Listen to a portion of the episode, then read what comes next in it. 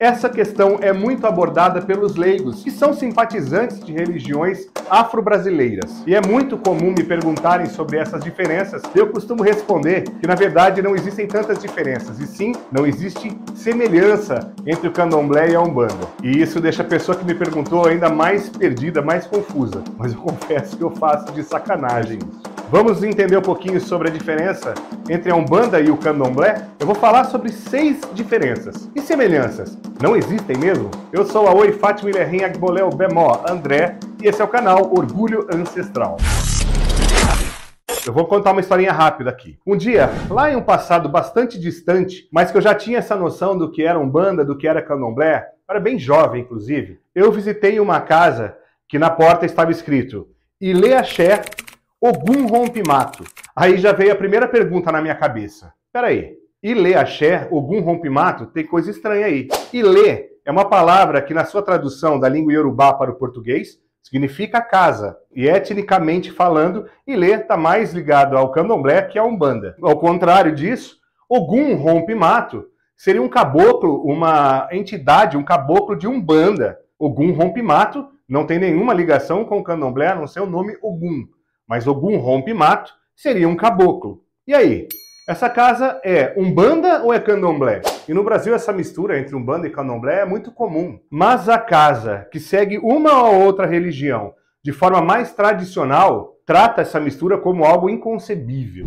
Mas vamos lá então. Fique comigo até o final desse vídeo que eu vou te contar seis diferenças entre a Umbanda e o Candomblé. Existem sim muitas diferenças entre as duas religiões, e poucas semelhanças. Por isso eu peço que você permaneça aqui no vídeo até o final, pois esse é um tema sempre muito polêmico. E a última diferença que eu vou citar nesse vídeo trata-se da mais polêmica entre elas. Então fique aqui para você entender isso por completo. Não vai me abandonar não, tá? E antes mesmo de falar sobre a primeira diferença, eu quero comentar com você sobre uma grande semelhança. Tanto a Umbanda quanto o Candomblé são religiões de matriz africana, porém criadas em solo brasileiro. Não existe umbanda e nem mesmo candomblé em África. E essa é uma das maiores semelhanças entre as duas religiões, se não for a maior. Porém, nesse vídeo eu vou falar sobre as grandes diferenças, as seis diferenças: Umbanda e Candomblé. Vamos comigo. Primeira diferença: a Umbanda cultua a ancestralidade nativa do Brasil e trabalha com espíritos de pessoas desencarnadas e que, obviamente, viveram em terras brasileiras. Exemplos: caboclos,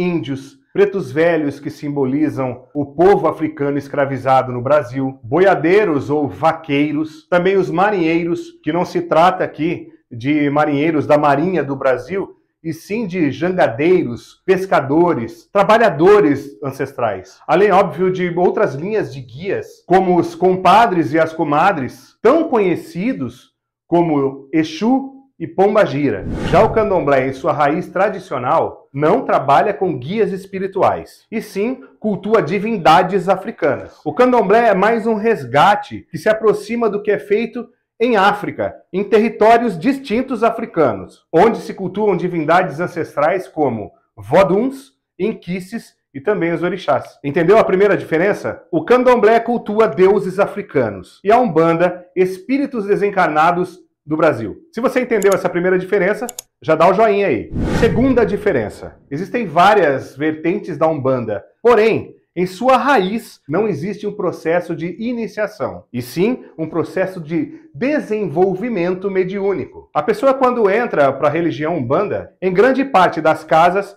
essa pessoa passa pelo amaci, onde não há raspagem dos cabelos. O recolhimento dessa pessoa é de um a três dias no máximo, e a partir dali essa pessoa está pronta, digamos assim, para seguir a sua vida, se desenvolvendo, subindo os degraus dentro dessa religião. E no candomblé não existe desenvolvimento mediúnico, e sim a iniciação, onde a pessoa se recolhe por até 21 dias, em sua grande maioria, e passa por diversos ritos de iniciação, como ebós, banhos, a feitura do santo em si, no caso com a raspagem da cabeça, a catulação, e recebe em seu ori, ou em seu corpo, a centelha divina do orixá, inquice ou vodum, dependendo da nação que é a casa ou a pessoa. Então essa foi a segunda grande diferença entre a Umbanda e o Candomblé. Umbanda, desenvolvimento mediúnico, Candomblé Iniciação. Deixe seu like e comente também aqui embaixo se ficou alguma dúvida a respeito dessas duas diferenças, ou então se você quer que acrescente algo mais a isso.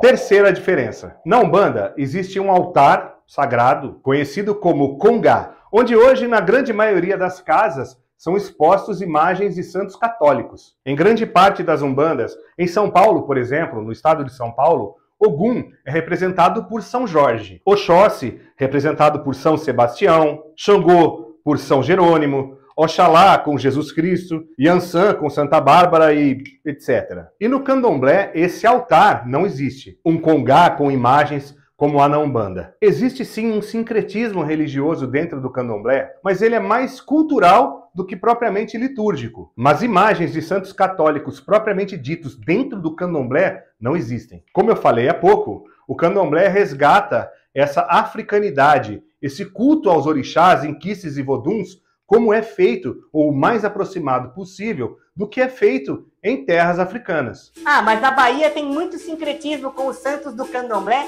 com os santos católicos. Sim, realmente existe por motivos culturais e acabou se tornando tradição na Bahia. Porém, não existe o culto a santos católicos dentro da tradição raiz do candomblé. Quarta diferença. Todas as cantigas da Umbanda se referem às entidades e algumas também aos orixás. Porém, todas cantadas em língua portuguesa. Já no candomblé, os xirês, os orôs, enfim, todos os rituais são cantados e rezados em idiomas como o Yorubá, o Fon, o Quimbundo, Umbundo, dependendo da sua nação. Se é Queto, é Jeje ou Angola. E existem também cantigas e rezas que misturam as línguas. E até mesmo misturam cultos, devido às misturas que existem aqui na diáspora. E por isso é importante dizer que não dá para ser ortodoxo se falando de diáspora. Para você que é de Umbanda, é do Candomblé, é do culto tradicional Yorubá, precisou de artigos africanos para o seu culto? Procure o Centro Cultural Africano, que fica na Barra Funda em São Paulo, tem os melhores preços e grande variedade, além de muita qualidade e preço justo para você. Centro Cultural Africano fica na Barra Funda em São Paulo e despacha para todo o Brasil. Aqui estão os contatos. Agora vou falar sobre a quinta diferença: sacrifício de animais. Embora algumas vertentes da Umbanda realizem essa prática, ela não é comum na Umbanda atual. Os rituais onde se tem o sacrifício de animais fazem parte mais da liturgia do candomblé. Portanto, como não se trata de uma verdade absoluta, você pode se deparar facilmente com umbandas que praticam o sacrifício de animais. Mas existem muitas casas de umbanda atualmente, principalmente, que abominam essa prática. E isso em função da influência cristã europeia, católica e também espírita, que a Umbanda sofre de um modo bastante dominante. Já no Candomblé, o corte do animal, o sacrifício, acontece em várias ocasiões, pois faz parte da tradição africana que essa religião traz consigo em sua raiz. Para você saber um pouco mais os motivos pelos quais são praticados os atos de sacrifício animal, dentro da tradição africana, eu sugiro que assista a esse vídeo, onde explico como tudo isso funciona e o porquê. O link desse vídeo estará aqui para você na descrição. Sexta e última diferença entre Umbanda e o Candomblé. Para quem chegou até aqui, peço mais uma vez que deixe o seu like. Se você tem essa curiosidade de saber que essa é a talvez a mais polêmica de todas. Oráculo do Erindin Logum, o jogo de búzios. Na Umbanda não existe, mas veja bem, quando eu falo que na Umbanda não existe consulta oracular, eu quero dizer que na religião Umbanda não existe consulta oracular. As orientações na Umbanda são passadas através dos guias espirituais: Caboclo, Preto Velho, Exu, Pombagira, e esses guias esses espíritos incorporados nos médiums instruem, dão conselhos, dão passes, receitas, ou seja, orientam as pessoas que vão até eles em um centro de umbanda, em um terreiro de umbanda, através desse contato, dessa conversa pessoal. Mas tem um porém. Se o dirigente, o sacerdote dessa casa de umbanda, for também uma pessoa que é babalorixá ou yalorixá, no candomblé tenha a sua mão de búzios, que é chamada assim na religião, ou então seja alguém iniciado em Ifá e conheça os Odus,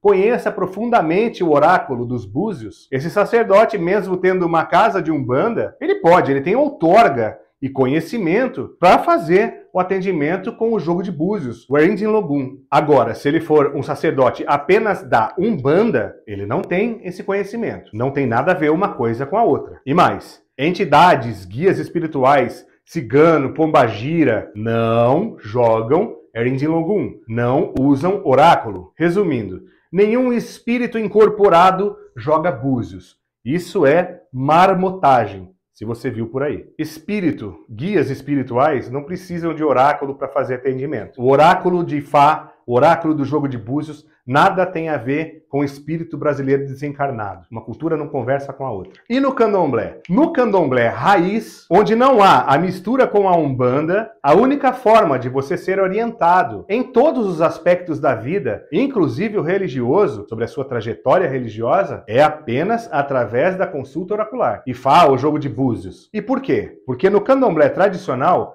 não existe a incorporação de guias e mentores espirituais como é na Umbanda. Nos tirês de orixás, nas festas, as divindades se manifestam em seus iniciados para trazer e espalhar o seu axé através das danças e da sua presença propriamente dita no barracão. Pois o candomblé mesmo é realizado de forma interna. O candomblé acontece longe das festas públicas, onde há danças, comidas, bebidas. Deixe o seu like que eu vou falar para você agora uma coisa bastante importante. Eu sei e você também sabe que hoje em dia essas duas religiões estão muito misturadas. Você facilmente vai encontrar por aí candomblés que têm a presença de Exus e Pombagiras e que dão atendimento também, e umbandas que tocam para orixás. Isso acontece muitas vezes porque o dirigente espiritual ou sacerdote migrou de uma religião para outra. Por exemplo, o pai fulano foi da Umbanda durante 20 anos e depois se iniciou no candomblé, deu todas as suas obrigações, abriu a sua casa de candomblé e trouxe junto dele todas aquelas entidades que trabalhavam com ele na época da Umbanda. Isso é errado? Isso é certo? Para mim vai de cada um. Se está dando certo para a pessoa,